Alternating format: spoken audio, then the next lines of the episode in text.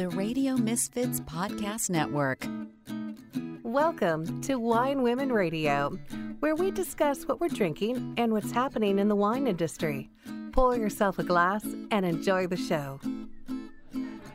Hello, everybody. It's uh, welcome to Wine Women Radio. I'm Marcia Macomber here today with Lisa Adams Walter. and Misty Rotabush Kane. woohoo, ladies. Just getting us all together in the same room, given we're all in different counties, is a good thing. Cheers. Well, listeners, you probably hear just a little bit of a rumble in the background. The rumble of a a healthy audience, a healthy room full of wine tasters. We're actually at Sonoma's Best, uh, enjoying a very special event celebrating the Historic Vineyard Society. So we're getting to celebrate tonight by tasting a lot of wines that are grown and made from grapes of historic vineyards. So this should be a lot of fun because there's upwards of 100 people here. This is not a huge, huge place. And it's sold out. And it's sold exciting. out, and there are a lot of wines offered, and we're hopefully going to get some of the winemakers here um, to to talk a little bit about what they're they're offering. Um, actually, what we're starting with right now, and, And- to let you know, you Well, wanted to well, add, Misty? Yeah, for listeners out there, I wanted to just sort of help paint the visual. And one of the things Thank that I really love about the layout of this event is there are stations situated in Yeah. all the different It's a walk rooms. around. It's a walk around tasting at Sonoma's Best. And at each station, the Historical Vineyard Society, who is um, supportive or partnering on this event, Mm-hmm. they have these really nice handouts um, talking about the historic vineyards where Yeah. these wines are Right. coming from. Yeah, and And, we- the decade planted. So some of Yes. them are going back. Oh yeah, yeah, they go back over hundred years. Yeah. So Yeah. I pulled up some of that info. So to let you know um, who some of the wines are from this evening, the first one we're going to be starting with is called Maître de Chai, which me that's the French word for master of the cellar, or rather cellar masters is how we translate it. Um, and Maître de Chai comes from, and I'm looking and I'm not seeing it, but um, it- owned by Marty Winters and Alex Pitts, I believe. And the the Sauvignon Blanc that we are drinking with first. Oh, here a little Cheers. clink, clink, clink, clink. Always a good thing. This comes from the Heron Vineyard in Sonoma Valley. It was planted in the 1960s. Uh, 1969 was when Rudy Rodriguez planted the Heron Vineyard on a tiny little parcel a few hundred feet above Sonoma Valley on Sonoma Mountain. Uh, Harry Creech, the owner of the property, originally sold his fruit to Mike and Mary Benziger throughout the 1970s and 80s. And in 1989, Phyllis Heron purchased the property from Harry Creech and continued growing the grapes today. Phyllis's son, Win Heron, lives on the property now and oversees this beautiful parcel on Sonoma Mountain. The vineyard is farmed by Rudy's nephew, Servando, as well as Marty Winters and Alex Pitts of Maitre de Chai. All of the fruit is taken by Marty and Alex at Maitre de Chai for their Heron Sauvignon Blanc bottling. Thank you for sharing that, Misty. It's well, the- great. and the other really cool thing about this event at these stations, there are representatives from each of these wineries. So I was, right. was chatting with the woman from this winery, Mm-hmm. and she was telling me a little bit about how this wine is made and how it's aged on the lees, and, and you know, they, they in- Nice. In the fact that that winery, that vineyard was planted in the '60s, um, it's a really kind of cool, interactive, right from the source sort of event. It is. It is a great one. And, Yeah, and- boy, this is a classic Sauvignon Blanc to me, right? It's, you know, Beautiful. really strong uh, backbone, a good sharp acidity to it. Um, it's got the straw color to it. Kind of a classic profile to me. What do you, what are And you guys it getting? was- it, it spent some time in the barrel. It has some nice body, Mm-hmm. Yeah, the texture. is nice. I picked up on a lot of texture with the Sauvignon Blanc. It was really nice. And, Yeah. and the acidity was really well balanced, which Mm-hmm. is hard sometimes with Sauvignon Blancs. I would pair this with a lot of um, Thai foods, spicy foods, just Asian foods in general.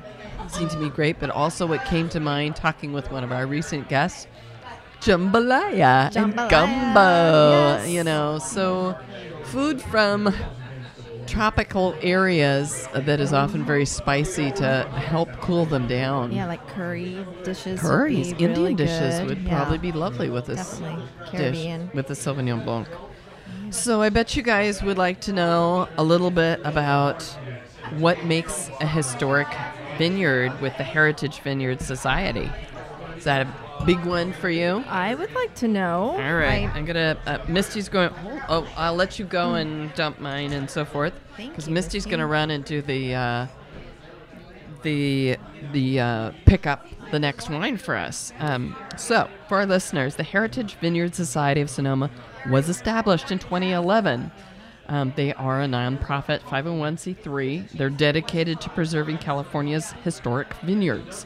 Their mission is accomplished through education on the very nature of these treasured historical vineyards. And wait till you hear some of their backgrounds. They're really, really quite cool because, as Lisa was saying, they go back decades and decades, in some cases, a couple centuries even. So um, they really go way back.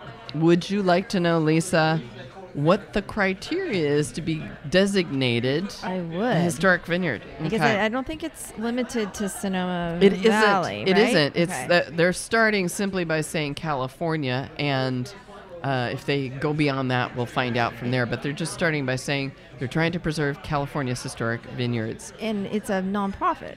It I is a nonprofit, well, so- exactly. Everybody involved is a volunteer. There is no paid staff for this at all. Um, so That's this is kind of a unique event. Yeah, it is. Um, so here's some of the the process for becoming designated and actually certified um, as a California historic vineyard.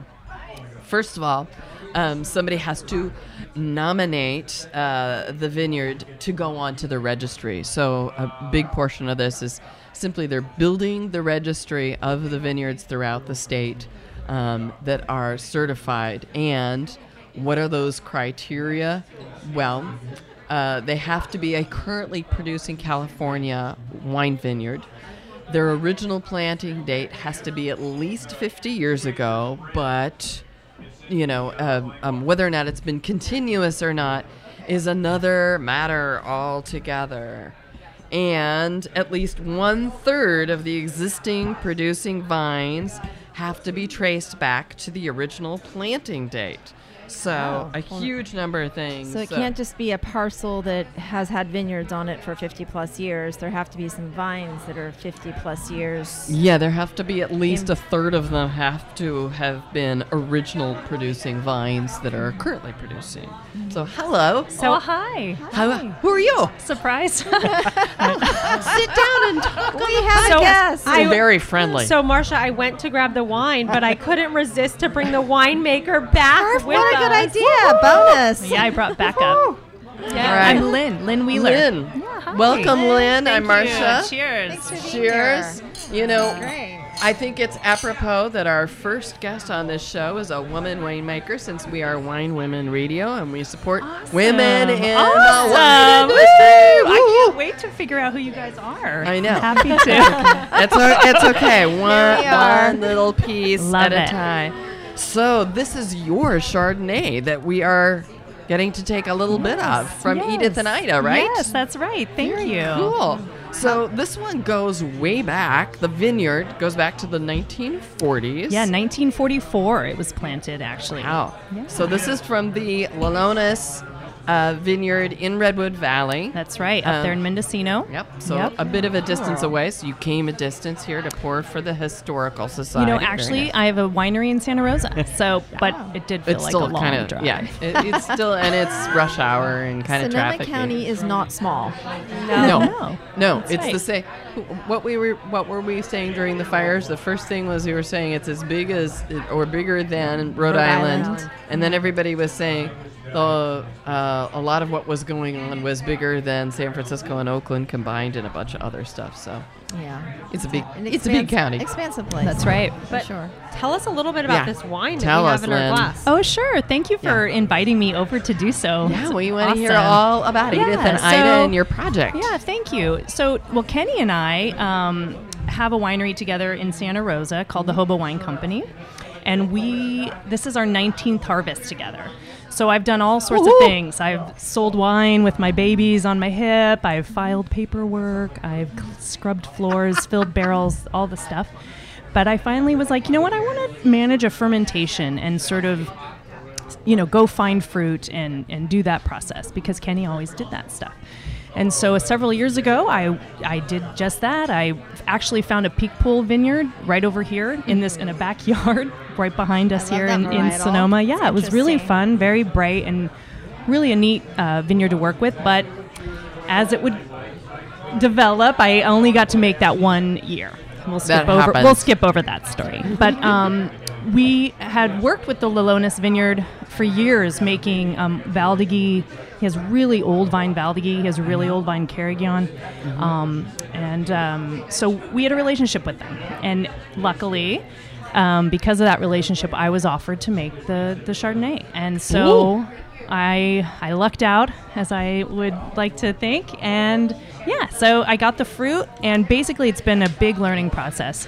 Making white wine is not easy, No. as I quickly learned. I mean, my first vintage was it, it seemed okay. It made itself. I was like, oh, this is great. This is easy, you know. Um, but then, wow, the second vintage was harder, and I, you know, I had to. I, I, I guess I'd made some mistakes, but you know, it was okay. Um, but now I'm I'm really proud of this vintage, um, and I think it tastes great. It's it's It's creamy, but it has it. a lot Yeah. of strong backbone to it, which There's a lot of acid, and I think Yeah. this is a character of it being such an old vineyard. Um, you know, it doesn't lose the acid as fast as you would think it would because because of I think its deep roots. It's got a huge trunk. It's able to just not drop out that acid when the sugars rise. So so I think that's a really fun part of this wine.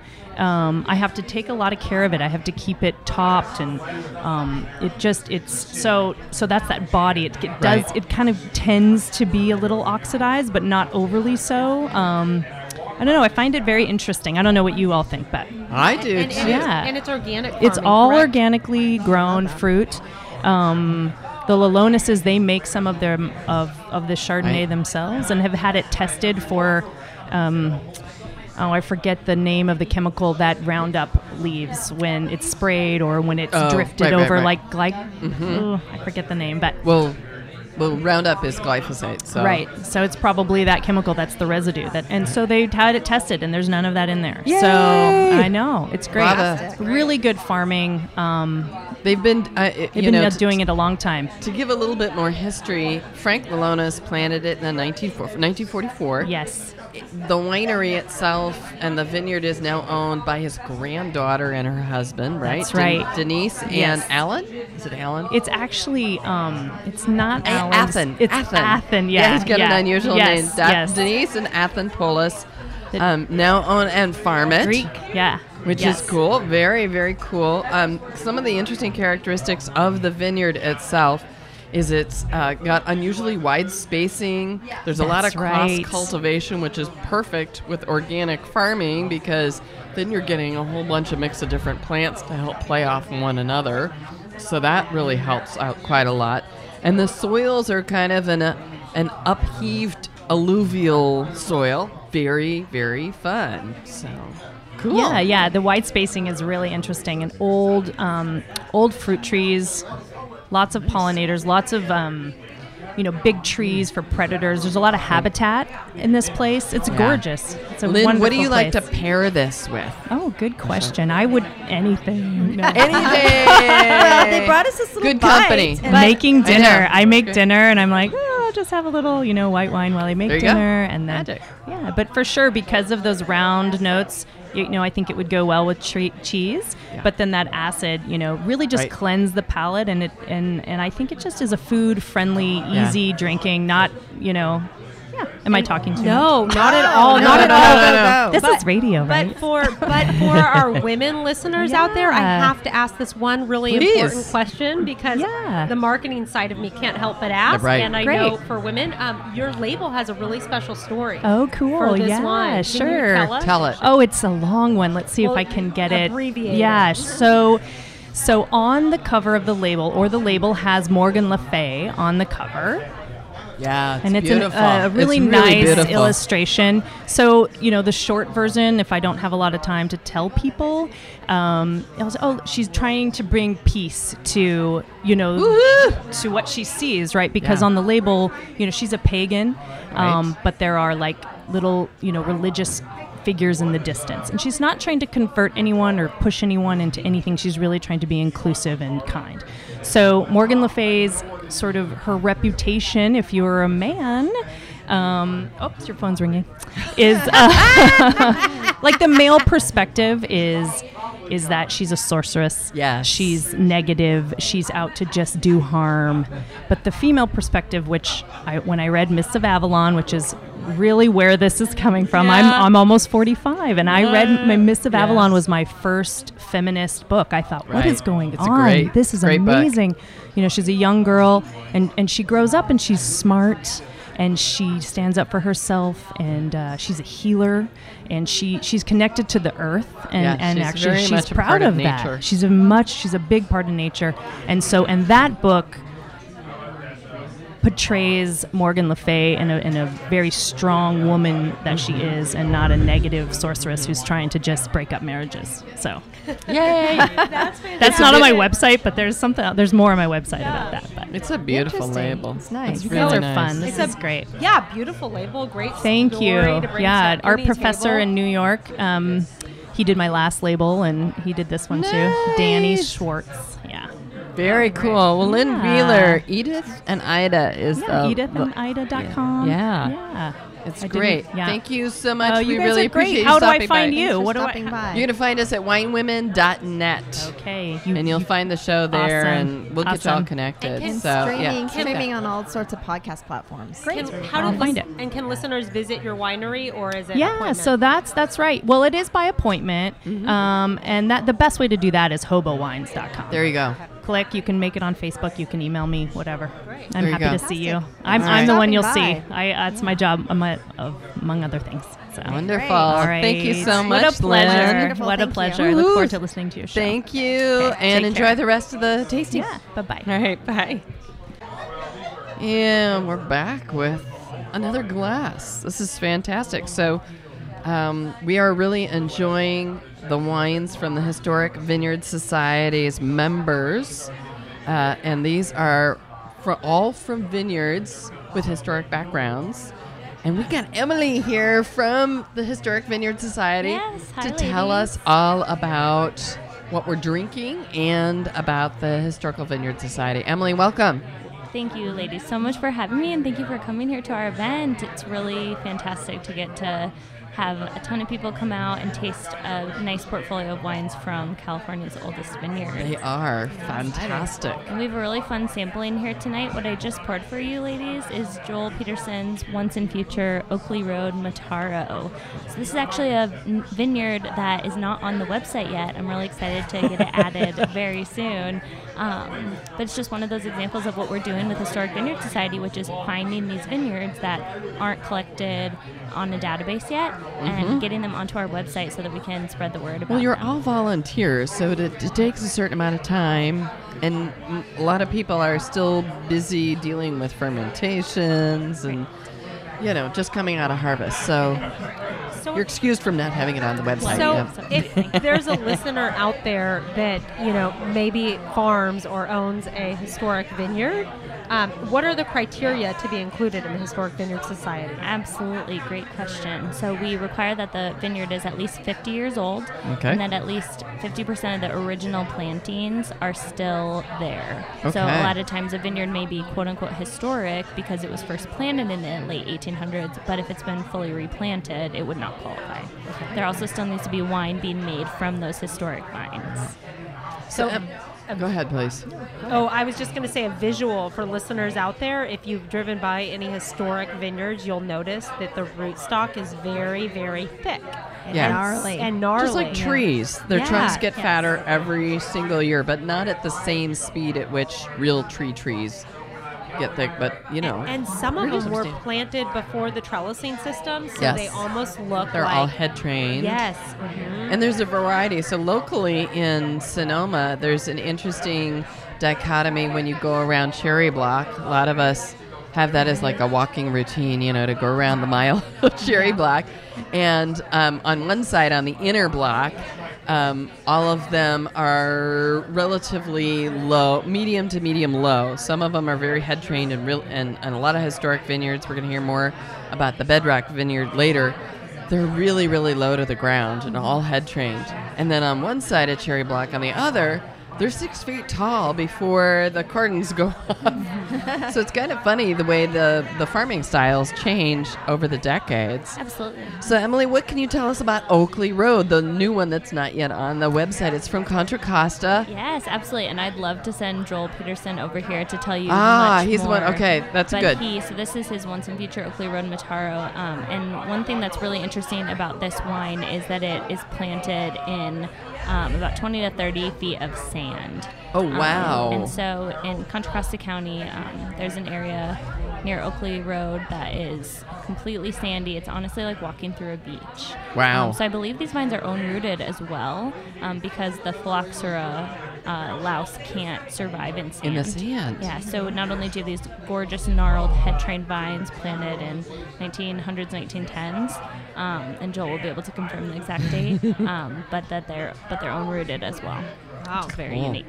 Well, this is a really beautiful, rich red wine. Mataro, for those who don't know, Mataro is also known in other countries under Mourvedre. Uh, and uh, Monastrell is another name that it goes by. You pick a, you pick a country and a language, and it's the same um, variety under a different name. So Mataro is Spanish, I'm assuming. Yes. Um, and this is a deep garnet color. Yeah, um, it's beautiful really wine. pretty. It's very pretty. I have a winemaker Lots friend who would always who would lots of black Say, fruit and cherry in this as well. I have a winemaker friend who would always say "Mataro tomorrow." Tomato, tomato. I love that. That's fantastic. Well, Mataro and- tomorrow. and uh, for any listeners who may not know Once in Future or the name Joel Peterson, Joel, of course, was the founder and winemaker at Ravenswood Winery, and he's gone on to his second chapter, or maybe I don't know, maybe he even considers it a third chapter because Ravenswood was a second chapter to his pharmacy. No, he was Wait. actually a uh, cancer Chemist. immunologist. in There you go. I couldn't remember Mhm. it. He was Right. like he was a chemist. That's Yes, what I remembered. exactly, I couldn't remember doing what. And so he would come on weekends to work for Joseph, um, Yes. Joe, Joe Swan, and um, Mhm. that's how he got into the industry in the 70s before he started Ravenswood. So he is a man of many, many stories, and I've had the pleasure. Mm-hmm. Exactly. Um, well, we hope he, hear all of them. he'll get a break from pouring for guests, although we know it may not happen. Um, to tell us a little bit more about the Oakley Road Mataro, which is absolutely de- delicious. Emily, any idea? I'm going to put you on the spot again.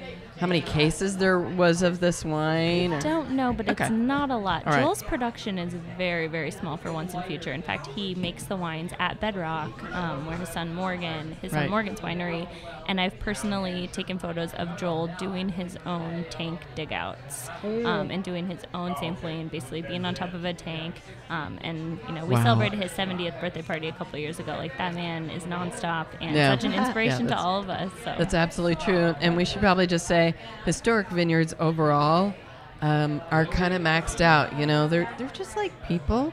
It's a lot harder to get a lot of wine out of. Them. They're not in their 20s and 30s anymore at, you know, peak physical condition, ready to run a marathon.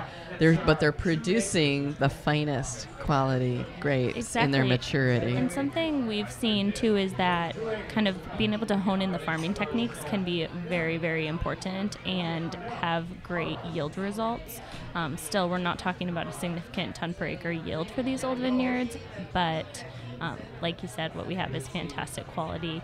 Um, and with the right farming techniques, um, you know, we've seen something we do at Bedrock too is really um, rehabilitating and revitalizing old vineyards through pruning techniques and cover crop, um, you know, different, different Mm-hmm. Cool. sustainable techniques. Nice. And I wanted, I, from what I know of Morgan and what has happened at Bedrock, part of the mission is to preserve and save these Absolutely. vineyards Yeah. because a lot of the next generation of wine growers are, they want to pull it out to increase production Right. and make more money. So can you comment on that? You know, it's a it's an economic challenge because if because vineyard, you know, the grower industry for vineyards is um, one that is very difficult to make money. Right. So when you have um, a historic vineyard that's going to have, you know, one ton per acre versus if you rip it out and replant it with something like Cabernet, maybe isn't what the region is supposed to yield based on climate and everything, but you can make a bunch more money, especially if you're ripping out the vines and replanting them every 20 years.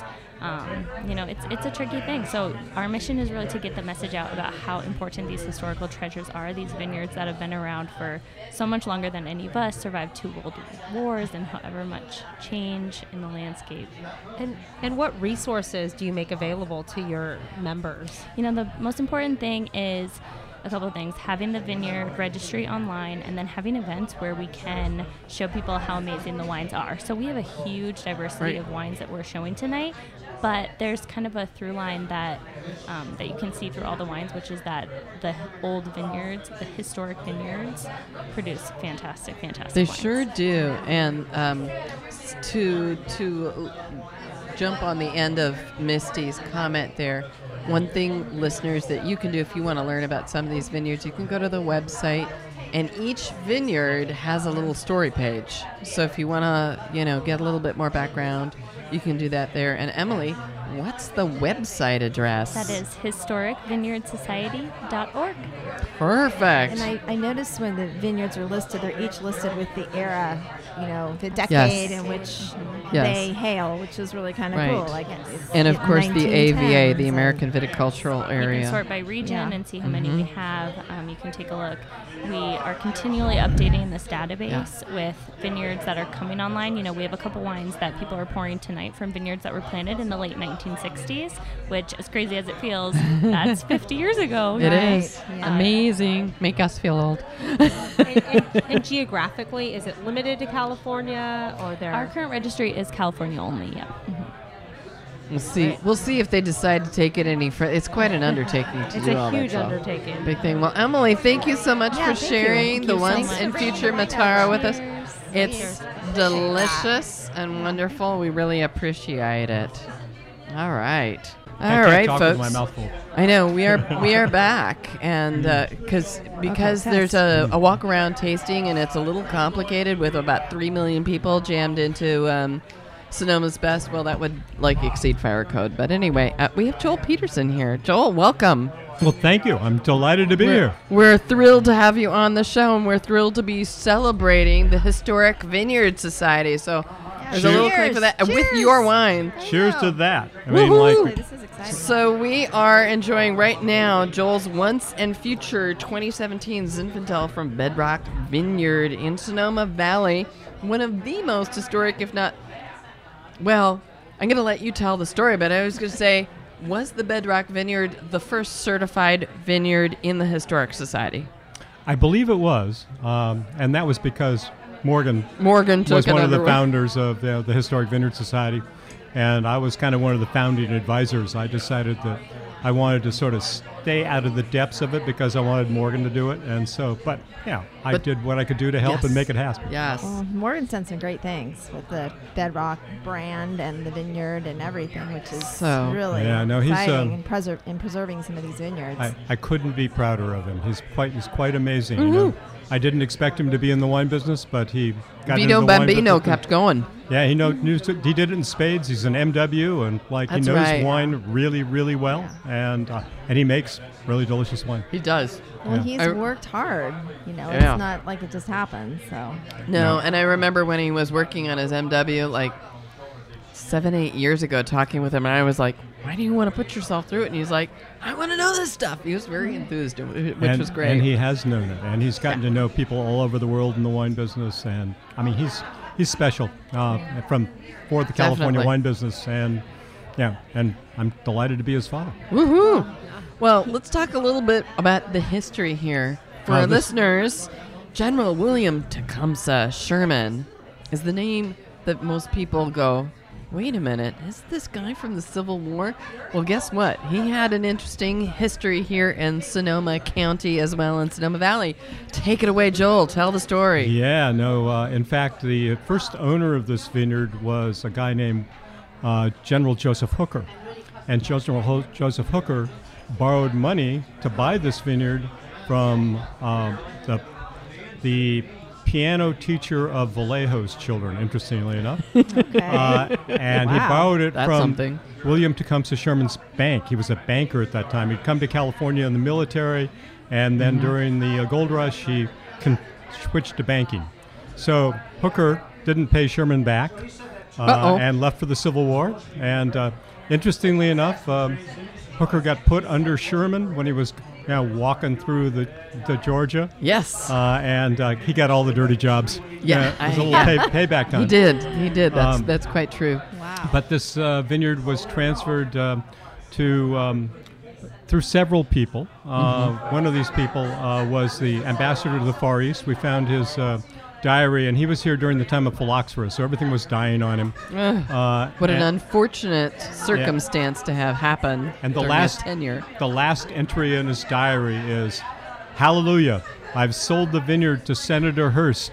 I'm buying my wife the diamond ring she deserves. Moving east. I'm getting out of town. I can't stand this anymore. Oh my goodness! And that was like around 1888, wasn't it? Uh, that was around 1888, and uh, actually, actually 1887, and um, Okay. and and Hearst replanted this vineyard. Hearst was very well connected with UC.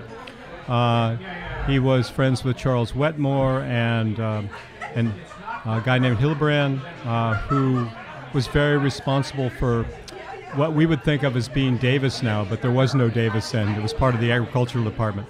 And he was one of the first to be uh, involved in rootstock. And so this is one of the first vineyards put on rootstock in California. The other one of the same similar age, there are three similar age vineyards in Sonoma Valley. Uh, Sonoma Valley was the first place to get phylloxera, so it was the first place to replant. So Old Hill Ranch, probably around 1885, 1886, 1887. Uh, Bedrock, 1888.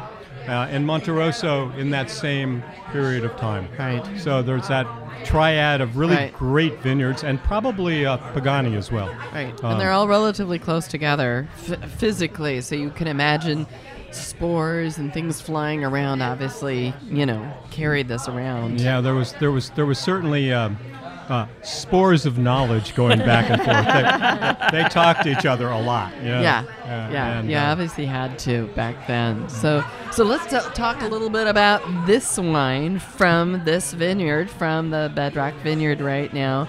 Zinfandel, your signature wine through Yeah. and through. And for And it's listeners amazing. out there, if This- you don't know this is- Joel Peterson, I mean, we might want to hear a little bit about his many, uh, many Yeah. positions and sort of how he came to be such We, an icon. we did hint when you were not industry. here of, of your background a little bit, a Little little bit. bit about Ravenswood. Yeah, and- that small and, little uh, winery. That yeah. small little winery, and now now you're on to Once and Future, and the website is onceandfuture.com. OnceandFutureWine.com. Okay, onceandfuturewine.com, folks. Um, so, yeah, so I started Ravenswood, and when I started Ravenswood, I had hair as long as yours, and you know, I was a kind of a wild-eyed hippie that wasn't really a hippie because I was doing medical research in San Francisco, but it was really a back to the land project, and you know, I learned my winemaking from Joseph Swan. I helped him build it. I, I made my first wine in 1976 with him. I was going to be a tiny little winery. I was going to make, you know, maybe two or three thousand cases, and you know. A few years later, I was a million cases. It was Right. more than a few years. Yeah, Uh, yeah. But, but It's it been was, a journey. But it, but it was a, it was like it was, it was crazy. I got to travel all over the world. I ended up being a senior VP in Constellation Wines, and so I saw kind of every aspect that you could see of the wine business. It was fascinating, but it was not. In the end, when I turned like 68, I said, "Do you really want to run a million case winery for the rest of your life?" And the answer was, "No. What are you nuts?" Yeah, and uh, but what I really wanted to do was go back and have the winery that I wanted to have, the one The where you first got your hands dirty and your feet dirty, and like you just like did everything. So the rule is, I can only make as much wine as I physically can make myself. My Wow. my wise guy son said. Yeah, Pop. That means you're going to make less wine every year, huh? Ooh, Oh, ouch. Morgan, man. Um, so I, um, I make about 2,500 cases now. I do it the way Joe Swan and I did it. Uh, I've resurrected my old redwood fermenters that I retired Oh, from man. Ravenswood in 2001.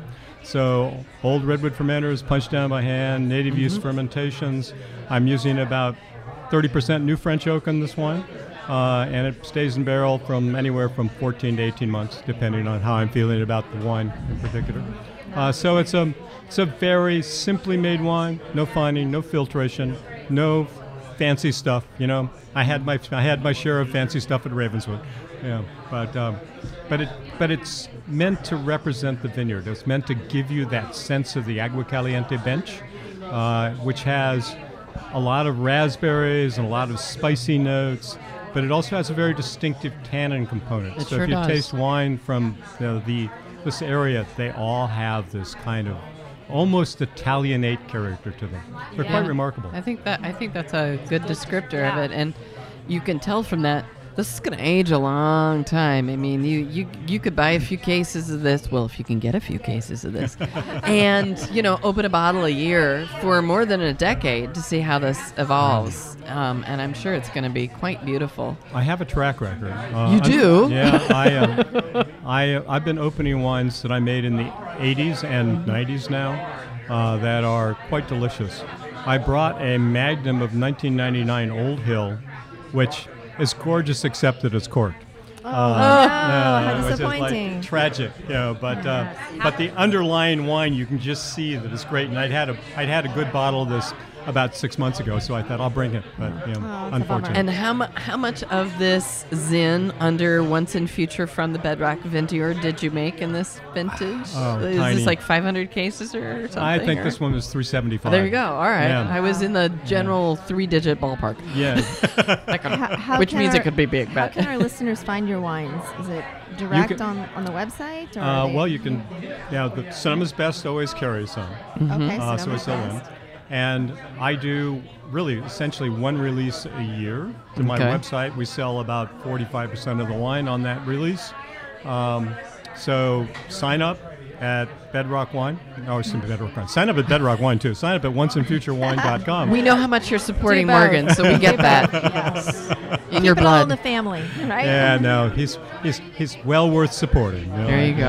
What Absolutely. best it's investment I ever delicious made. so another little clink, Cheers. ladies, Clink, clink, because it's a beautiful wine. Joel Peterson, thank you Thank so you, much Joel. for This is sitting with us for a little bit of time and telling us about this fantastic wine. We had your Mataro right before this. That was also great.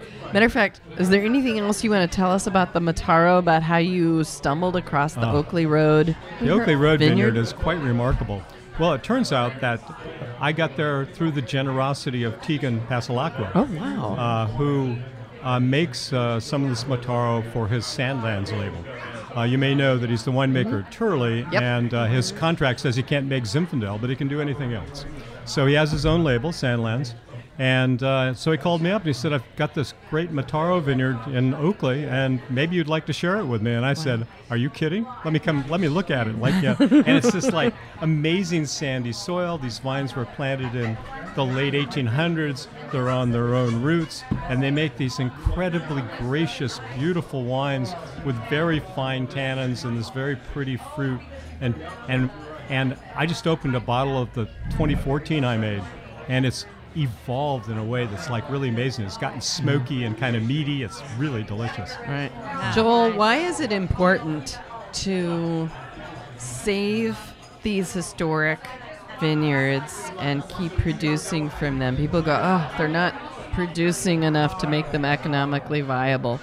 What do you want to say about, you know, the historic society and why this is so important to you and Morgan and the And- other vintners? and everybody else who's Yeah. in it. I mean, it's a it's a joint project of a lot of folks, and and the reason that these vineyards are worth saving is one because they go back farther to the founding of California.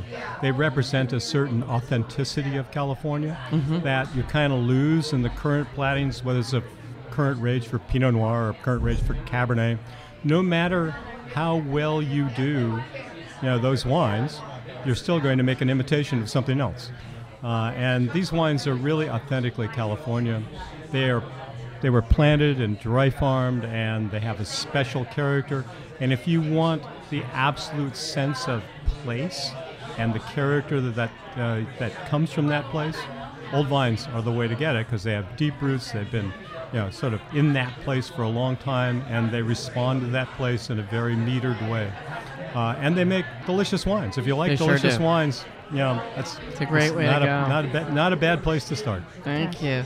Joel Peterson, Once and Future Wine. Thank you so much for talking with us. Go ahead and go go back and pour some more for folks. I know that's the exciting part. It Connecting with the audience and the tasters. Yeah, dan- dancing with everybody out there who likes wine is a true pleasure Yeah. and treasure. Yeah, Yeah. it is. These wines are Thank beautiful. you Thank so you. much. Fantastic. Thank you.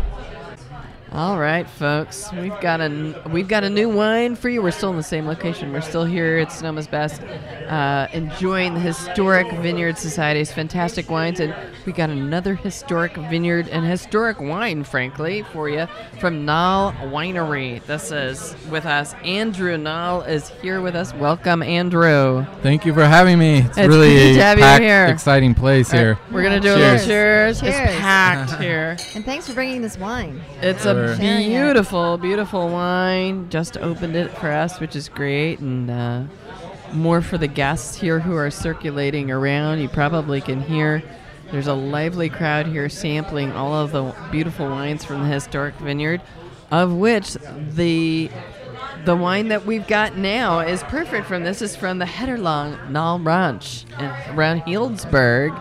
So Andrew, tell us the story and tell us about the wine.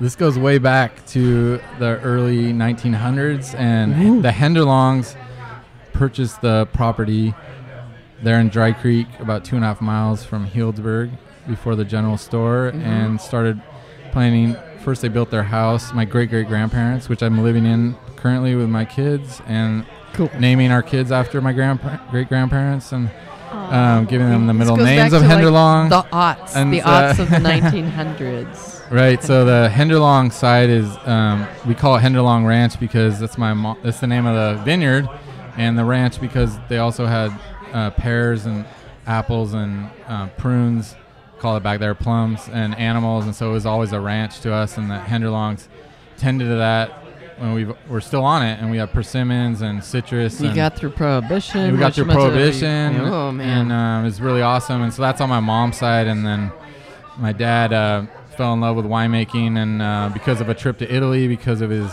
dad being in World War II, and they, they went back there right before college, and he just fell in love with the Italian wine style. And then we'd come up to Pedroncelli between on college breaks, and that was in Dry Creek, and he just loved Dry Creek since the, he ever set foot in there. And then fell in love with my mom. Actually, the dog, the dogs. My dad's name is Doug, but we call him Doug or.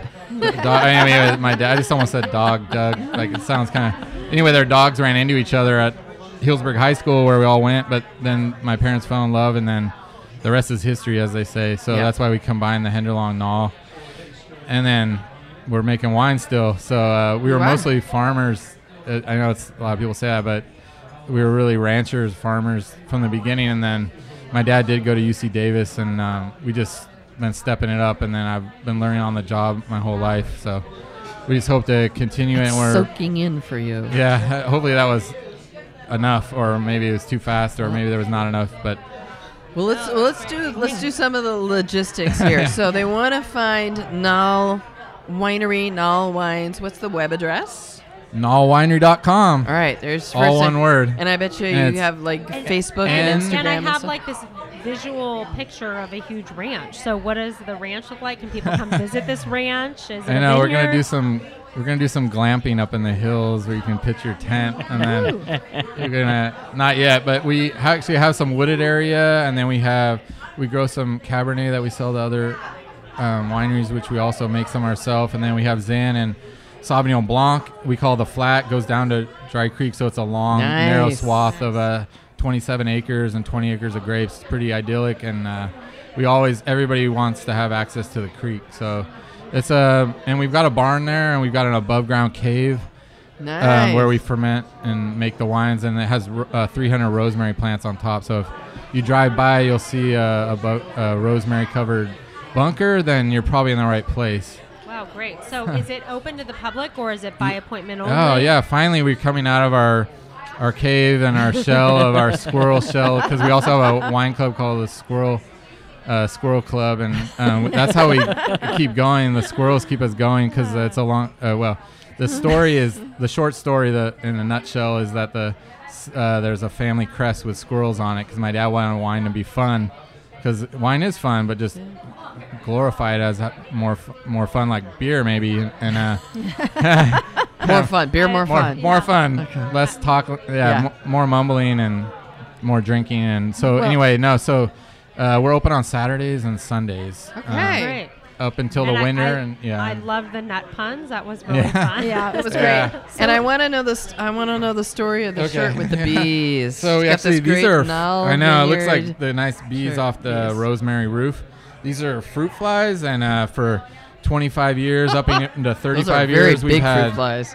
Bob Johnson's a local artist. He's check Oh, out his studio on, in Healdsburg on the east side of the square. But he he did all the artwork for us. My dad would come up with the puns, and we just have you know eat some burritos and come up with puns, and he'd draw draw shirts. Cool. And uh, so we try to keep.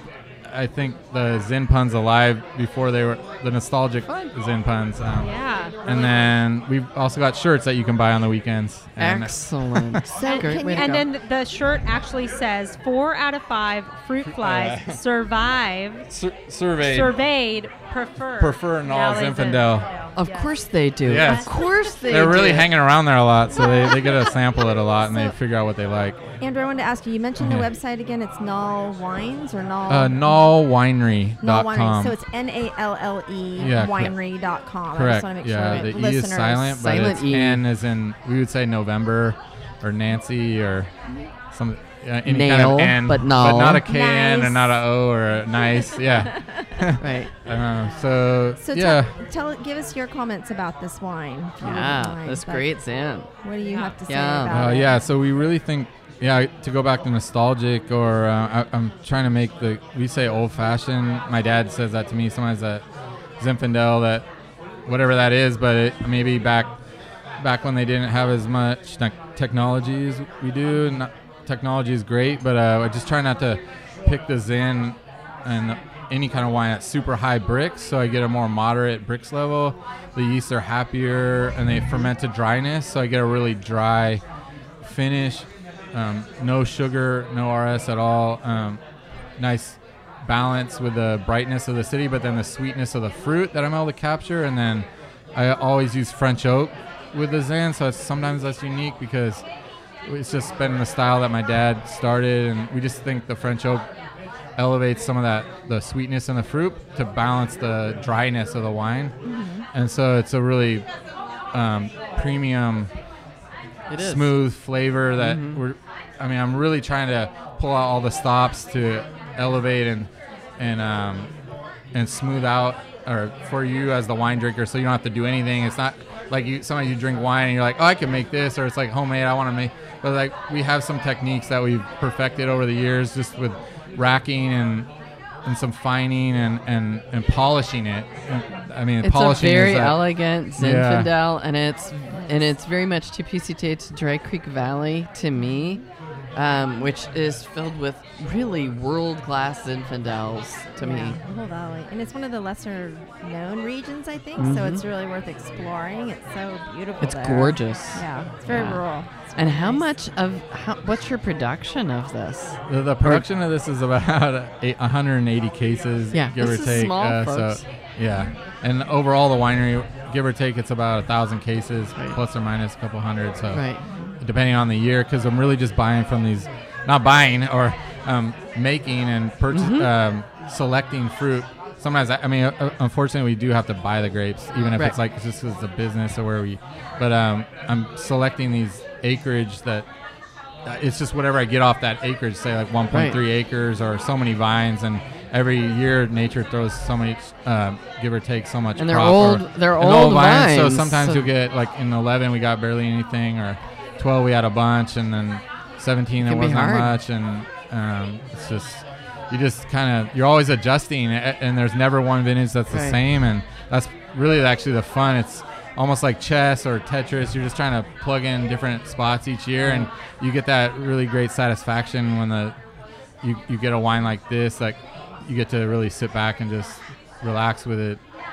And Yeah, say so- this is this is magnificent. Yeah, That's thank really you for terrific. sharing this. This Yeah. is really nice. Yeah, such a limited um, production as well is so nice to Yeah. experience. Because I mean, these vineyards are already the the production is so low yield, so it's Yeah. so much more special. And then when you come up with 175 cases, that's pretty fantastic. Right. Mm-hmm. So I want to I want to tell our listeners who might be further afield that this is the perfect time to think of hashtag Gather in Sonoma. That's the current Yes. Push Sonoma's uh, open. to come out and visit and come visit Nalle Winery. Uh, on the weekend, Saturday and Sunday, when they're open, I mean, Yep. you're really gonna get a highly personalized tasting experience of some really world-class Zinfandel, among other wines. Andrew, thank you so much for sharing this with Thank us. you. It was a Thanks for great being here. pleasure. Fantastic. Really fun Woo. meeting you and talking to you and letting me spread the word. So Yeah, thank, you. Yeah. Cheers. Cheers. Thanks, everybody. Terrific stuff. All right. All righty. We're moving on to the next glass, the next vineyard, and the next guest. We got Chris Sawyer with us. Hello. Sommelier to the stars. In the house. In the house. Hey, Chris, thank you for being here. You got it. No, it's Appreciate a it. Little pleasure to be. Hey, you know what? I love old vines, and um, I wouldn't. I wouldn't be anywhere else right now. I mean, I, I I appreciate these old vines. I have so many stories about this. I grew up in Russian River Valley, um, and then you know before I moved back to. Petaluma and stuff, but I mean, my, my young childhood, we used to hide underneath these the leaves of these vines until someone yelled "snake," and because no one could find anyone. Um, you know, so I'm just saying these vines have outlived human beings. Oh my goodness. definitely. Yeah. Well, that isn't that something to be able to say that, and which is one of the reasons why the Historic Vineyard Society wants to catalog them, certify them, save them, keep farming them when it's reasonable economically and so Yeah. on and so forth. Because there there hasn't been anything in in all the wines we've tasted this evening that haven't been stellar great stellar Definitely. wines. And what we've got in front of us wines. right now Solid wines. Carol Shelton's 2017 Zinfandel from Munga Vineyard in the Cucamonga Valley. Now, Yeah. Cucamonga is a long so, way so away from let- here. Let's just talk, talk, about, this. real quick. Yeah. So Thank this you, is um, uh, Carol Shelton's one of my great friends, and I really respect her as a winemaker and a good friend and a drinking partner, and um, actually a fellow judge. you Fellow know, judge and Queen of Zin. Queen of Zin, you betcha. Uh, but this is in like for all of those of you that have flown into Ontario Airport down in the LA area. This is right there in where all those um, kind of freeways kind of cross each other. There is a vineyard in between those freeways. And- Insane. And, this old farmer did not want to sell it, and these vines still remain. Uh, so they don't get great sun exposure all, all day long because the freeways are in the way but they are very old vineyards. And to be really honest, I mean, I was just doing something up in the Sierra foothills with wine, and uh, it's it's really interesting because LA. Back in the 1880s, 1860s, 1880s, was still the, the number one place where grapes were grown, Yeah. um, and we don't think about It's- it because well, it's a all under sunshine area. yeah, but it's also underneath um, a lot of um, houses and uh, uh, concrete buildings um, Yes. now, unfortunately. Yes. And this is d- a very different Zinfandel from the others that we have had so far. It's this bigger evening. bodied. It's a bigger body. It's a lot more red fruit Very forward to juicy, me. kind Yeah. of like it Yeah. makes it makes your your you know your whole palate just scream for more. It makes you thirsty Right. almost. You know. Yes, a strong. I, and I think uh, you know more acidity to it. Yeah. Um, no, I think it's naturally that way. I mean, I, I think that the great thing about old vines for me uh, is just how wonderful they are. Um, they they have withstood. I mean, we talk, oh God, uh, climate change, uh, everything. Uh, you know, guess what they've gone through? You know, they're Yeah. old. You know, like they have been beaten by Mother Nature often, and so it's like you know, look at these vines, respect those vines. And that's the one thing, you know, and I think that a lot of this society thing too is, you know, hey, Napa Valley used to be like this. Um, they pulled them out for a bunch of cab, and, and it's good for people, but it's not the best grape in some of those areas. And That's as true. we see, you know, actually the the Palisades um, Petite Syrah that Joel had Mhm. a little while ago was is a killer. But that's those old vines out there. And you you look at you you want to know my favorite place for petit Syrah of them all? Sure. St. Helena. You betcha. I mean, I love St. Helena for Petite Syrah. It's the best. I walk into the St. Helena tasting. I'm not there for the cab. I'm gonna go for the Petite Yeah. Syrah first because that's the best. Yeah. Well, Pretty what can we awesome. say? Historic vineyards, survival of the fittest. You know, they s they've survived because the microclimates that they're in, wherever that is, they've really done well. I'm I'm so impressed that the vineyard owner down there in Cucamonga Valley, Yeah. sandwiched between all those freeways, as Yeah. you mentioned, Chris.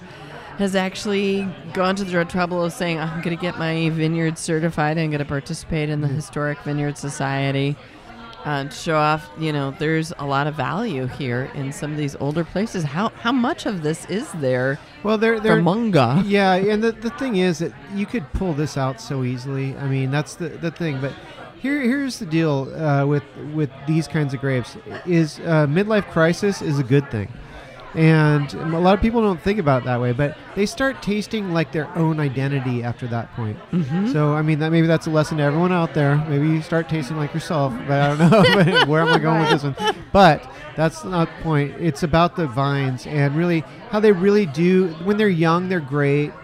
When they're kind of middle aged, eh, okay. Uh, when they hit that stride about 50 years old is when they really get down and dirty. I mean, they're they're picking stuff out there like from underneath the ground, and it's crazy. I mean, the subsoils. I mean, we look at Burgundy and we look at these places. We this is a comparative with Burgundy. I mean, how old are your Yeah. vines? Yeah. You know, and the problem with Cabernet is that you pull it out at 50. Now, this is about when Zinfandel gets good is at 50. So, you know, Yep. That's why you're looking at things that are so unique. I will say one thing too. Going over to Europe many times um, and, and hanging out with winemakers, one of the biggest questions I get asked, did you bring me any Zinfandel from California? really? Oh yeah, they don't So have what we do, and Yeah. and Yeah. respect it. And Petit Syrah, and these old vines like Carignan, and and these other kinds of They of have varieties. vine envy. They do. Vine envy. they do. for We us. have some of the oldest um, uh, vineyards in the world right here, and uh, a lot of That's people don't pretty understand exciting. that. And Phenomenal. this, this vineyard that we're trying from the Cucamonga Valley, it was planted in the 1910s. Yeah. Wow. And um, just looking at the pictures of this vineyard, it's pretty impressive. They're like pygmy bush vines that Yeah. are about two feet tall. Yeah. So Bush vine short. is an old. You know, you go to South Africa, you talk bush vines. yeah. Um, here we don't. We kind of we call them head pruned, dry farmed, uh, because we didn't remember we didn't have irrigation back then Nope. either. That's the other Yeah. thing. That irrigation didn't even come till the '60s, you guys. You know, like how did these guys water these vines? It's called Mother Nature. And because of this, Chris, those vines go down 30, I think Oh, sometimes yeah. 40, 50, 50, feet. yeah, and more. They're they're- yeah, you, you can find probably here in this valley right here where we're at Sonoma Valley. Best example of that is Kunde. And I'll tell you, you go down in Kunde and you go down in their, their dining room in the cave. Mm-hmm. Look at the wall. The wall has has roots that are coming down. They have glass walls there. Those are the roots from 150 feet above, you. Above. And Isn't those that gnarly and it's straight up rock that those vines said, "Screw it, we're finding water. we are finding water." Determination. Well, I wanted to say um, we didn't talk about this earlier when we were talking about you know the old fa- the, the way vines were farmed and how these old vineyards are, and and how the production off these vineyards is very uncertain because of the age of the vines. But it's really worth it to get what you get, whatever you can get, depending on the year. But you know, add in the fact that the labor and the harvesting has to be really, really hand done, and so there's a there's a lot that goes into these Oh, old the- wines. You know, I was up in uh, one of the older vineyards of, of the United States, and that's the 1869, which is Scott Harvey's vineyard up in. And it was kind of an interesting story because here's his ex-wife letting us in, like, "How you guys doing?" Uh, okay, yeah." and then we go over there and we check them out. These are gnarly old vines. They, they're just laying on the ground, but they're still producing fruit. And there's just reasons why you leave them in the ground. They just have a they have a equity value, I guess, if we're going to be talking about that. But it, it really is true that they just have a value that you can't price it. Yeah, there's no way. Right. There's no way in our generation that we'll ever grow anything that old. You know, like, They're sorry. historic treasures for sure. What a what a great thing that they've gone ahead and started the certification program and and Yeah, you know bringing attention You to know, this. you know, I think I was one of the first people that ever did a seminar with them, and it was at the Culinary Institute for um, Flavor Napa Valley, um, and that was um, I was super happy to get uh, you know Bob Biale in there too, and I'm sorry that he's not here. And you know that Biale Vineyard uh, stuff that they're doing, they're they're very big parts of this too, and I want to acknowledge them because they're very important. You know, I've done a lot of the Zinfandel, the Zap events in San, San Francisco, and and at the Culinary Institute of America in Copia um, with them, as well as the Petit Syrah ones. So, you know, I'm always honored when they ask me to do that with them. They know how much I love these vines, just like them. I get them. I get each one of those vines. I will tell you my scariest story, though. Sure. Okay, so there's an there's a there's a old vine vineyard. I don't know if it's part of this um, association, but they should be. It's called the Ghost Block, and it's in it's in um, Lodi and uh, Klinker Brick. And the the thing was that um, I I asked the guy there. It's kind of an amphitheater thing, if you Mhm. can imagine that with like all these old gnarly vines being around you. So you're not just set, so you're looking down at them. They're Right. kind of actually looking down at you, and and and from all at different angles. And um, I asked him some random question. He said, "Oh, you know what? I'll run back and get the information on that." And he left me there. And I got spooked. I mean, I really did. I am really not kidding. I thought the praying mantis, like, kind of, or just like, just come like this whole alive. thing was just going to clamp down on me. They would all laugh as they sucked me underneath the earth with them. and I think that if we actually could interview these vines, they would be very interesting to talk to about what they've Oh, seen man. about humanity. Ma- makes yeah. me think of all our television shows from our childhood, and then also um, Enchanted Forest. Enchanted and- Forest things, you know, where the forest comes alive and their I've been branches thinking- and our, all our I've been thinking that though about throughout this show about if these vines could talk. You know, what have they seen? I What want them they- to. And like, all, you know, And for through- example, like I I think it was Through Joel who was talking about all of these different owners of these vineyards and and the logs they were keeping, and they were so relieved when they could sell it. I mean, what if the vines could tell these stories? It would yeah. be pretty phenomenal.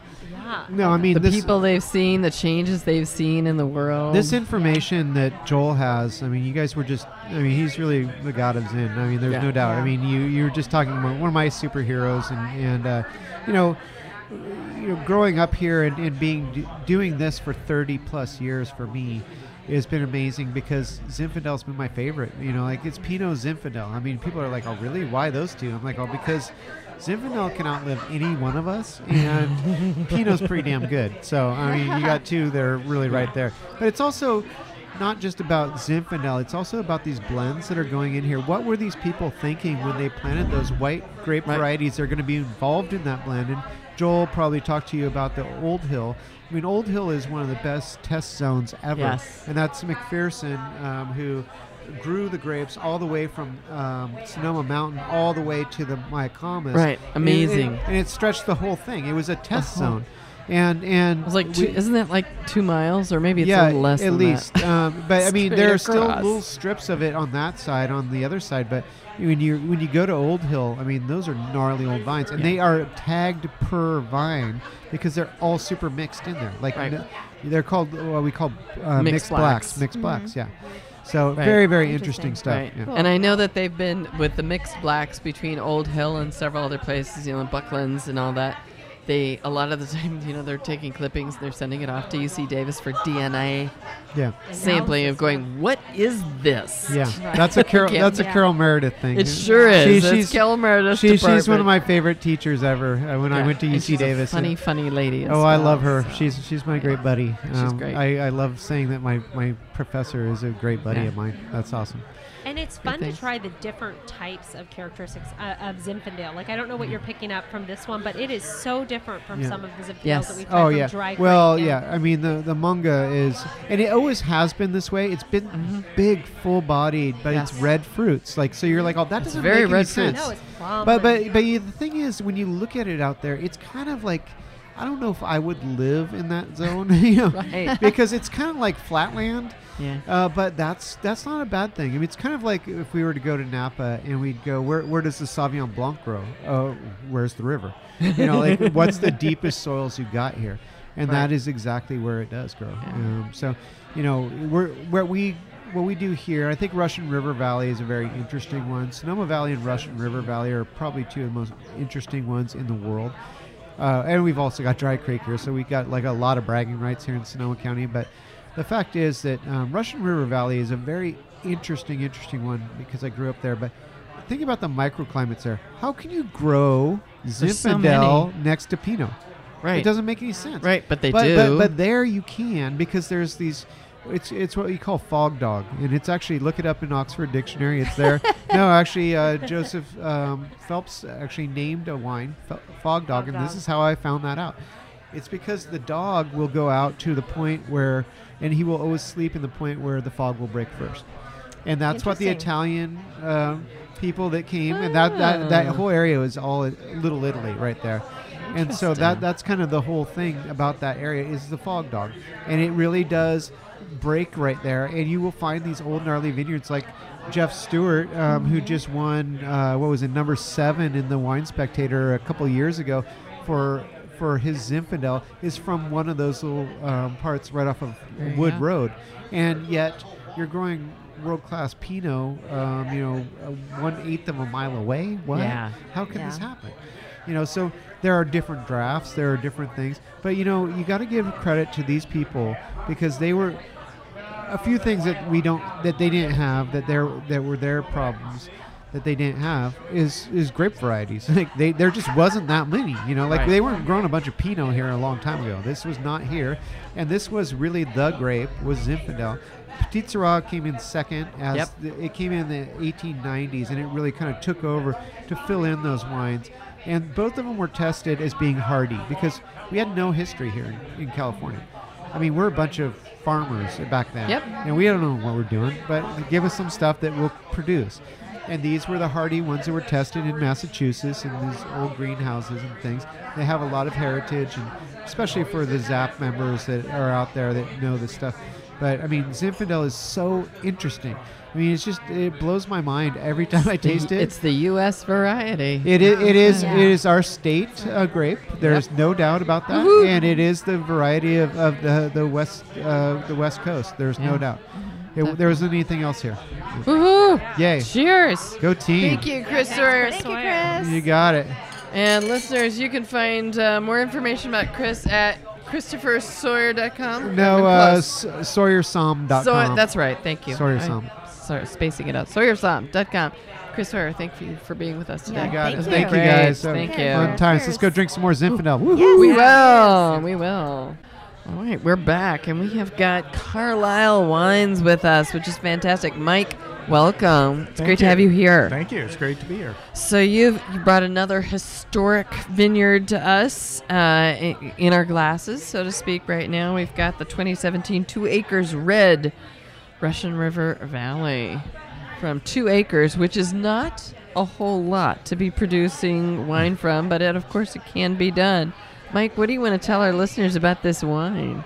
Uh, well, th- this is kind of one of the uh, uh, success stories, I think, of the Historic Vineyard Society. Mm-hmm. Um, this is a vineyard that I found in 1996, and at the time you couldn't even really tell it was a vineyard. it was completely overgrown with poison oak, blackberry bushes. Oh my goodness. There were 40 trees growing in it. And so, knowing I wanted to own my own vineyard someday, but not knowing how to take care of one, I had the idea I'll ask the owners if I can renovate their vineyard for free. So they Brave man. uh, yes, they, they You thought met- they thought I was pretty crazy, but Yeah. uh, but they agreed. And uh, so uh, for you know on my way out, this was late November that I met with the owners, and I Mm-hmm. said, by the way, what kind of vines are they? And they said, oh, it's Old Vine Zin. And it's like, oh, great, I love Old Vine Zin. but the next spring, as the vines are growing, I'm looking at them going, That's uh, not Zin? This isn't Zin.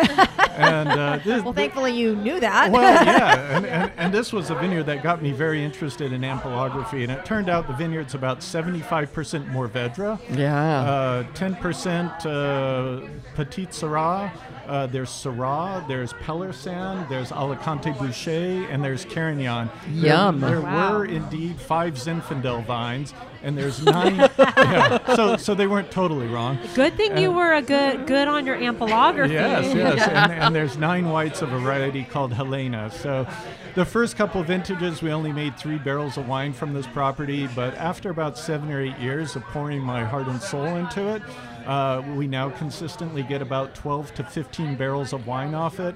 Even though we're getting more fruit, the vines are ripening the fruit earlier because the vines are so much more healthy than what they were. And uh, Well, they were competing with so much Uh, exactly. volunteer Yeah. They've been vegetation. they've been taken over. Yeah. Well, here a Yeah, little a little cheers. cheers to the resurrection of Two Acres Vineyard in the Russian River Valley. Um, that must. Uh, I was just imagining. You said that there was a lot of like pi- poison oak, poison ivy. Oh, I yeah. imagine. Imagine a lot of suiting up took place in order to remove. Only, only after I discovered the poison oh, oak. Oh dear! Oh dear! Yeah, because I, I was clearing the property in the winter when it didn't have any leaves. It's and I more just- dormant, yes. Yeah, and I, I didn't notice it, and then all of a Oh. sudden I was covered head to toe with poison oak. Oh no! So, yeah, it was, it no was fun. bad. No, no, No fun. But, but I learned. So, And- and ex- oh, go ahead. no, I was gonna say, do you did you do you own this vineyard now? Uh, that- no, we. you- I, I you have a said light. You found it, so I wasn't sure what that meant. Right, so. right. It was just I was out riding my bike one weekend and, and went down this private lane and thought, you know, what a shame. Stumbled that- across it. Yeah, exactly. What a shame that this old vineyard was, you know, basically dying, and Right. so I, I wanted to revive it. So Yeah. you've had the relationship with this vineyard for more than 20 years. Uh, exactly, And- since yeah. 1996, Right. so 24 years, and and I basically have a lifetime lease on it because I have spent so much time and energy into resurrecting it. Yeah. Oh, And, and was great. was winemaking? Um, how did you come into winemaking? Was that always your career path, or had you stumbled into that as well? No, I, I actually was a software developer and a, a mathematics major. And uh, after being out of college for three years writing software, I thought, damn, three years goes by really quickly. If I'm not careful, I'm going to be 60 doing this. And I, Yeah, because you were in San Francisco, kind of in the in the heart of software development right, and all that. right, yeah. So I knew that software wasn't what I wanted to do all my life. I started as a home winemaker, ended up doing it for uh, 12 or 13 years, got up to about 300 cases a year in the garage. I was using vacation from work to do it, and, and my wife, who's the one with the more common sense, said, "Look, we got to fish or cut bait here." And uh, so, 1998 was our first commercial vintage. But I did keep my day job for six more years because we wanted to make sure the winery was going to work. So. It was uh, long hours, commuting four and a half hours a day Yeah. by bus from Santa Rosa to San Francisco, Wow. and doing the wine on the side. So Well, it's it's beautiful. Now, uh, let's make sure people know where they can find Carlisle wines. The web address is CarlisleWinery.com. all right, easy one to find. And, And, can you spell Carlisle for us? Ah, 'Cause- sure, yeah, because there are multiple spellings. C A R L I S L E winery.com. all And, right. and then the wines that you're the grapes that you're specializing in and the wine types. So our specialty is old vine vineyards. Uh, so that means a lot of Zinfandels. We do 12 different vineyard designated old vine Zins, but we do old vine Mourvedre, old vine Petite Sirah, and we even do some pretty cool, funky old vine whites. wow. That's fun. That's And- incredible. So, what has the the historical Vineyard Society meant for you in terms of was? I imagine that you know it's it's relatively new. It's only ten years old. Right. So before that, did you feel like kind of you were on your own in terms of resurrecting and maintaining historical vineyards? Um, you know, to some degree, but I knew there were other like-minded people. But it was in uh, 2006 uh, when I lost one of our prized old vine vineyards that was planted in 1906. A beautiful old vine Zin vineyard called Barbieri Ranch had a treasure trove of mixed black varieties. And uh, it sold, and the new owners said, "Well, this is Russian River Valley. This is supposed to be Pinot Noir." And so, in a in a day, they brought in a D9 and they ripped out 20 acres of historic vines. Oh, no. And, and it broke, broke my heart. It Wow. really did.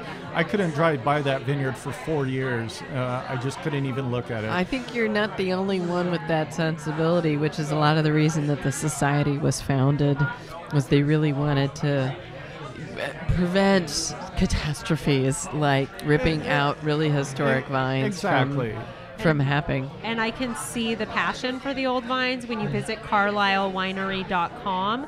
Um, you can go to their vineyard page and you can see the list of vineyards that you're Yeah. sourcing fruit from. Right. I mean, ranging some iconic names like, you know, the Mancini vineyards, Mm-hmm. the Palisades vineyards, um, the, the Bedrock. There's some great vineyards on on that you're sourcing fruit from. Right. Yeah. Right. So, so it was in a, a meeting with uh, a good friend of mine, Morgan Twain Peterson. I was lamenting the fact that we needed an organization to protect these these vines, and and uh, he agreed, and so that was the uh, the start, basically. of impetus. the impetus for the Nice. Historic Vineyard Society. It's Very so cool to learn about this movement. Like I'd heard about Morgan, I, I'd heard of a few different producers, but I didn't realize there was this groundswell and this organization that had kind of Yeah. rallied together to Right. really preserve these historic jewels. So thank you. For Oh, that thank you work. for bringing yeah, that. and, and I think it's more than just you know it's more than just preserving these historic entities, but it's all about quality as well. Mm-hmm. Oh, because you goodness. taste these wines and just the quality and the fruit and the concentration. It's it's pretty fantastic. Yeah, and it's it's not about quantity, as we keep hearing over and over No, again. A lot of these are Well, very small lots. It's after like all, Misty's saying, it this is, is only- is quantity. two acres and people don't really so the background was this this was originally 20 acres and it started to be subdivided and sold off for housing development in the 70s Yep. And the couple who bought this lot decided to keep it in Yep. its at that point wild state Yep. before mike you stumbled across them on your bicycle Exactly. I'm glad I did. fantastic story and a great way to see that it was preserved and you know we kind of go lament you know the, what would have the rest of the 18 acres that were there originally have been like had they been saved and now we've now we've got a housing development but anyway but we have this so cheers, to you Yeah, mike for thank you. saving Cheers this to and wine. Helping you. to found this organization great wine Wow, thank, thank you you so much much. mike Thank you. and again carlislewinery.com And did we talk about right? the location? Where are you located at? Oh, the, Oh, yeah. The, the winery is on uh, at 6301 Starr Road in Windsor, but Okay. uh, the south end of Starr Road, so kind of kind of just been between Windsor and Santa Rosa. all right Great. Perfect. Fantastic stuff. Thank you so much, Mike. All right. Thank really you, guys. appreciate it. Thank you. And at long last, closing closing out the evening, we've got Todd Jolly, Hey, wine Thanks for, uh, director here at tonight. Sonoma's Best, who's put together this entire evening of historical vineyards. absolutely. A little shout out to Emily as well. Great yeah, Emily was. Yeah. has been wonderful. She sat down with us at the beginning. So Todd, thank you so much for hosting this a wonderful welcome. event for the Historical Vineyard Society and all the wonderful winemakers um, and owners who've been here to share their wines with us. You got something else for us to pour? I do. So this is the 2015 Petite Sirah from Once and Future. Uh, you had the 2017 from Palisades Vineyard tonight. Um, I figured we could try the 15 alongside of it and uh, kind of try the difference. I actually didn't even bring a glass, so you're gonna have to tell me about the wine. Okay. Well, we'll share. You know, Petite Sirah, one of the longest lasting wines in the bottle. Um, Yeah. You know, it can be incredibly dense at a at young age. So even from 17 to 15, you should see this wine open up a little bit more. Um, but definitely like deep, deep blueberry, getting that bramble, Man. plum. Um, And some blackberry in here, definitely. This absolutely. is the Palisades Vineyard. Yeah, this is a giant wine. It is, yeah. Calistoga is kind of underrated for Petite Sirah. Uh, everybody thinks Calistoga, you know, Schramsberg or obviously Cabernet Sauvignon being in Napa, but you know, it's the kind of the epicenter of Petite Sirah in, in California, in my opinion. Yeah. Yeah, no, it's so true. I love that. So here I pulled the I pulled the information off of their website, off the Palisades Vineyard, um, owned by Felicia Wojtak and Stephen Rasmussen. Um, it's located off of Palisades Road, directly below the high cliffs of the Palisades, um, the narrow riparian canyon, one mile north of Calistoga. So um, Joel Peterson is obviously picking, you know, vineyard historic vineyards from a variety of locations here. Um, the oldest vines on the property, which happen to be Block 11, were planted in 1968 by Frank Barbaras. This 1.8 block of Petite Sirah, grafted on St. George rootstock, replaced Petite Sirah vines planted by his father and Frank replaced replanted additional blocks to Petite Sirah in the early 1970s. So today, 11.3 acres of the old vine head-trained Petite Sirah are dry farmed in the tradition of the original farm. Now, there's a whole bunch of other stuff there. There's Petit Verdot, there's Cabernet, Chenin Blanc, Cab Franc. So a huge variety and, and uh, taken from many others as well. So I love the breakdown. Um, I didn't even know all of that, so that's uh, great to put in here. And Uh, to be completely it- honest, on these historic vineyard nights, you know, it's a It's a lot to off- absorb. Well, it's a night off for me in one sense, and then I work a lot more in another sense. So Yes. I do a lot of running around instead of a lot of actual talking about the wine. So um, it's just so incredible to have these winemakers here and be able to talk about their wines and Oh, hear them talk about them. And you know, Mike Carlisle brought, or uh, Mike Officer, excuse me, from Carlisle brought the pictures of his two vineyards and these massive, you know, blown up uh, photos we have in the in the Nice. bar, and it really just puts in perspective, you know, these uh, mammoth vines that are just. you Yeah. know, it's so special that we still have them in California. Right. Yeah. And Misty talked earlier about, you know, how visitors can figure out, well, what's a historic, likely historic vine? Well, those big fat trunks. Mhm. Oh, easily. Yeah. Yeah. That's Yeah. the easiest thing yeah, to. and Yeah. gnarly, and just Yeah. they look like you're like, wow, that's a Yeah, great. If you're if you're questioning if it's a grapevine, it's probably a historic vine. Yeah. for sure. And you know, a lot of people talk about what is old vine. Um, and there's a bunch of different, you know, classifications of it. Um, some companies might say that 15 years is old vine. I've heard like 40 years is kind of. There is like no the- there is no technical or legal designation it's as to what an old vine is. It's kind of like reserva and you know reserve. You know, people can just use those words. Um, but 40 years seems to be like kind of like industry standard for old vine. But then you know these historic vines. You know, some of these are planted in the 1880s, you know, bedrock vineyard, and then uh, back to about 50 years old on the on the younger sides. These are well established. Um, I think everything's own rooted tonight as well. So. And this is just an amazing event. I mean, how do you go about planning events like this, or does Sonoma's Best host other events like this? Um, is I mean, it seems very relationship driven. It is, you know, it's a beauty of having a, a small independent wine store in Sonoma knowing winemakers personally. You know, I can ask a lot of them so they can, you know, do events like this Right. here. Um, and so the relationship thing is, is spot on. Um, I usually do one big event per quarter. Um, so actually next month we'll kind of butt up with each other. My uh, fourth annual champagne party will happen. So we get um, about the same size crowd, over 100 people.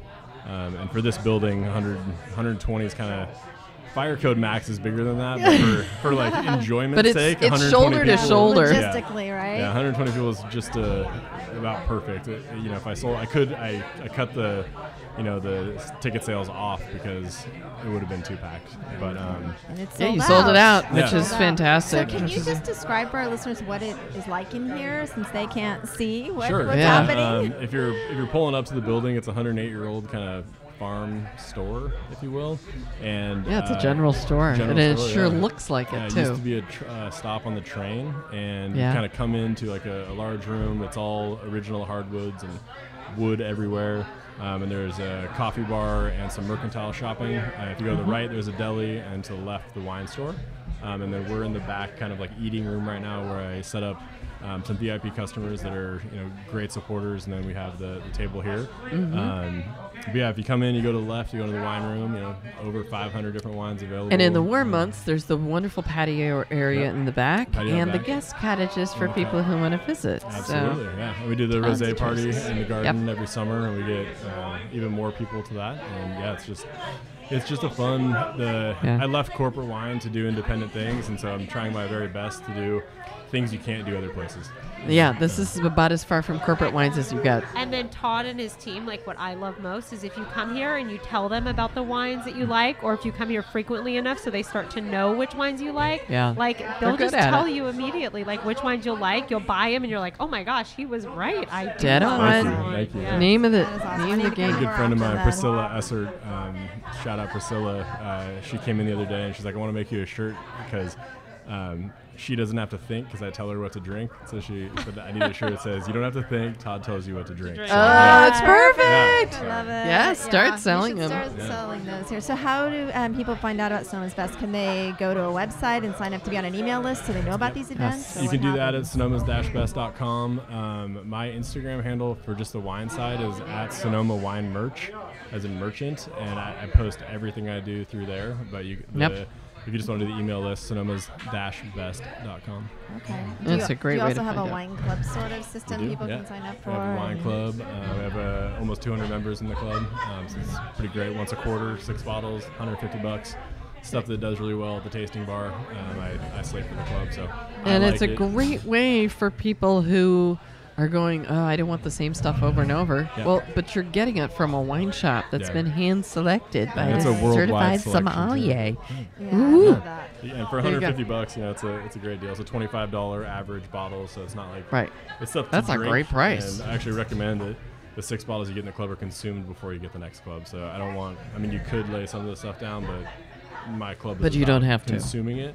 The number one complaint complaints I hear from people about wine clubs is I never drink the wines. I never drink the wines. I put them in my cellar. I never drink the wines. Oh, so no, I drink the wines. You know what? My wine club. Let's focus on the exact opposite. Let's focus on drinking the wines. Drink now, Yeah. drink now. Yeah. Drink down. So And it- this was so fun to try one of Joel's wines from a Yeah. different appellation, Yeah. completely different varietal. And From the to see- Palisades. yeah, and to see what magic he can do because this is the first wine that I've personally Mm-hmm. tried of his Okay. that's outside of the Zinfandel It's amazing. family. Yeah. And um, this is It's really inky black.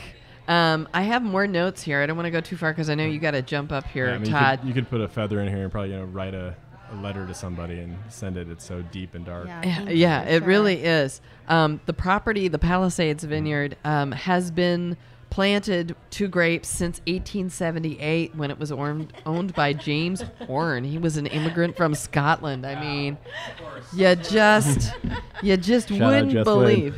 Woo! There you go. Nice, yeah, Perfect. Our host is doing Well, a little, or our guest a little- is doing a little um, wine tasting out of the bottle. I forgot my glass. Hey, so the bottle hey! After we putting this all together, that. Todd, you We deserve it most that. definitely. And I would love to sit with you, but I gotta go. Close Yes, you do. So- Close Thank out you. the sales Sorry to really interrupt quick. you, so Marsha. No, no, no, it's fine. uh, Rest Yeah. evening, and thank you so much for Thank you. broadcasting. Yeah. For for being here. You Thank you. Cheers, Yeah, ladies. thank you so much. Woohoo! All right, ladies. Well, it's another episode of Wine Women Radio.